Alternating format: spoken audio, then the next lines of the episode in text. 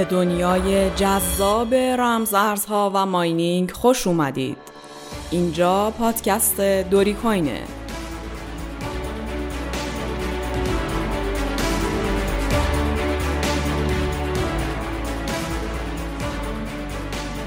سلام وقت همه شما عزیزان به خیر باشه. اینجا رادیو دوری کوینه به سومین قسمت از مجموعه پادکست های ما خوش اومدید.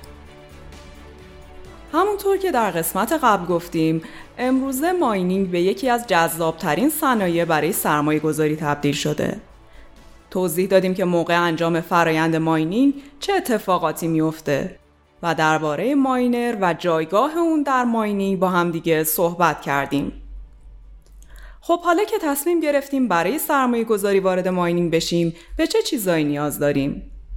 در ادامه قصد داریم درباره تجهیزات مورد نیاز برای ماینینگ صحبت کنیم. قطعا این موارد برای همه یکسان نیست اما میشه اون رو تجهیزات پایه برای ماینینگ در نظر گرفت. اول دستگاه یا سخت افزار استخراج ارز دیجیتال هست. مورد دوم اینترنته.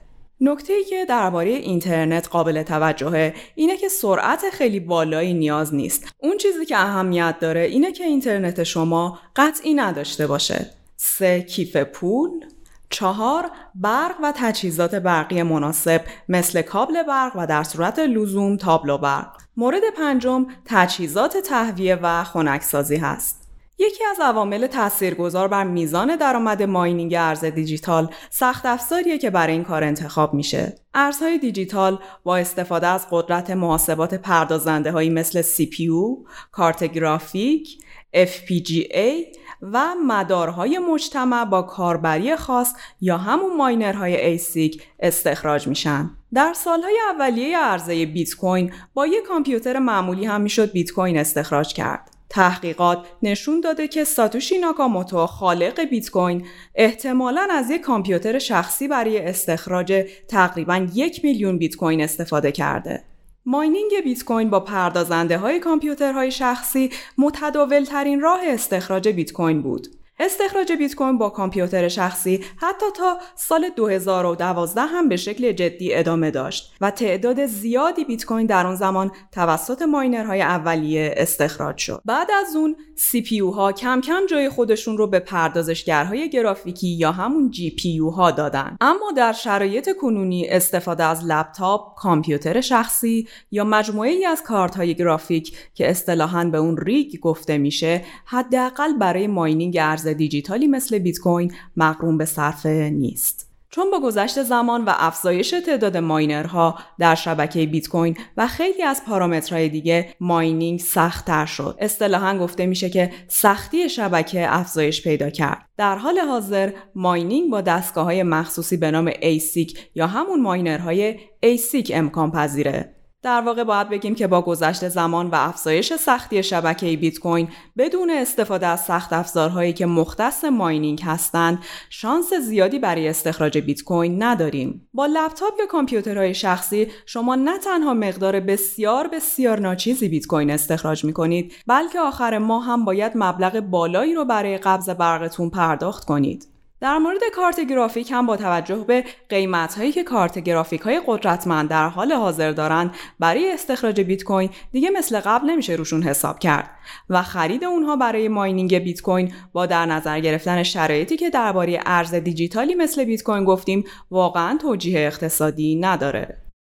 البته برخی از ارزهای دیجیتال مانند مونرو دارای الگوریتم های ضد ASIC هستند و همچنان هم با کارت های گرافیکی قابل استخراج هستند. بنابراین اگه قصد استخراج به صرفه بیت کوین رو دارید پیشنهاد می‌کنیم لپتاپ یا کامپیوتر شخصی رو فراموش کنید و به دنبال تهیه دستگاه های مخصوص استخراج بیت کوین باشید اما برای انتخاب یه دستگاه miner ASIC به چه مواردی باید توجه داشت اول الگوریتم اون دستگاه هست. هر دستگاه miner ASIC برای استخراج یک ارز دیجیتال خاص طراحی شده. هر کدوم از ارزهای دیجیتال قابل استخراج هم یک الگوریتم مخصوص دارن. مثلا الگوریتم mining بیت کوین SHA256 و الگوریتم استخراج اتریوم ETH در واقع دستگاهی که برای کار با یک الگوریتم خاص طراحی شده توانایی استخراج با الگوریتم های دیگر رو نداره. مثلا دستگاه miner ی که برای الگوریتم SHA256 طراحی شده فقط می‌تونه برای استخراج ارزهای دیجیتالی که از این الگوریتم استفاده می‌کنند به کار بره مثل بیت کوین و بیت کوین کش. این دستگاه نمی‌تونه ارزهای دیجیتالی که با الگوریتم های دیگه کار می‌کنند استخراج کنه. پس در قدم اول شما با انتخاب الگوریتم ماینینگ مشخص می‌کنید که دستگاه شما چه ارزهایی رو می‌تونه استخراج کنه. میزان سوددهی ماینینگ هر کدوم از این کوین ها با توجه به قیمت و میزان سختی شبکه اون کوین تغییر می‌کنه. ابزارهایی برای بررسی سودآورترین کوین ها با توجه به الگوریتمشون وجود داره. مثل سایت WhatToMine و ASIC Miner Value توی این سایت با مشخص کردن نوع الگوریتم و پارامترهای مربوط به اون می‌تونید بفهمید کدوم یکی از ارزهایی که با اون الگوریتم خاص استخراج میشن سود بیشتری دارند. نکته دیگه که برای انتخاب ارز و الگوریتم باید به اون توجه داشته باشید اینه که بعضی از ارزها قصد دارن در آینده مکانیسم اجماع خودشون رو تغییر بدن و قصد مهاجرت از پروتکل اثبات کار به پروتکل اثبات سهام رو دارن مثل اتریوم این یعنی ارزی مثل اتریوم دیگه با miner ASIC قابل استخراج نیست و فقط از طریق سهامداری میشه اونها رو به دست آورد. شما برای استخراج چنین ارزهایی باید به این نکته هم توجه داشته باشید. مورد دوم که برای انتخاب دستگاه miner ASIC باید به اون توجه داشت محاسبه میزان سوددهی دستگاه های miner ه. بعد از انتخاب الگوریتم و coin هایی که از طریق اون می‌تونید استخراج کنید قدم بعدی که شاید بشه گفت مهمترین عامل تصمیم گیری در خصوص انتخاب دستگاه هست محاسبه میزان سوداوری دستگاهایی که برای اون الگوریتم خاص طراحی شدن.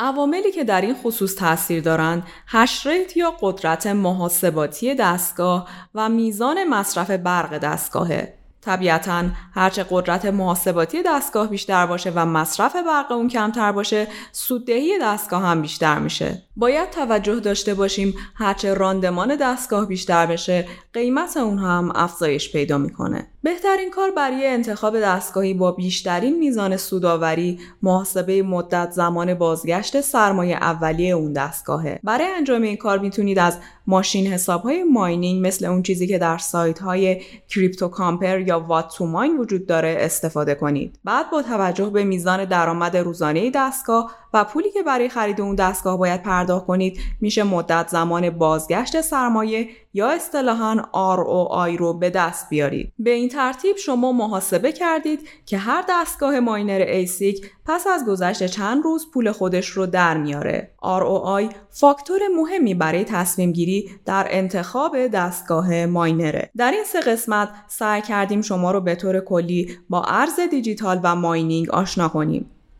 می‌دونم هنوز ممکنه بسیاری از مفاهیم براتون ناآشنا باشه. حتما شنونده پادکست های بعدی ما باشید. ما شما رو کاملا با این مفاهیم آشنا می‌کنیم. اگه به دنبال اطلاعات بیشتری هستید به آکادمی دوری کوین به آدرس دوریکوین.com آکادمی سر بزنید. هر هفته با یه پادکست جدید منتظر ما باشید. همچنین می‌تونید تمام پادکست ها رو در اپلیکیشن های پادگیر دنبال کنید.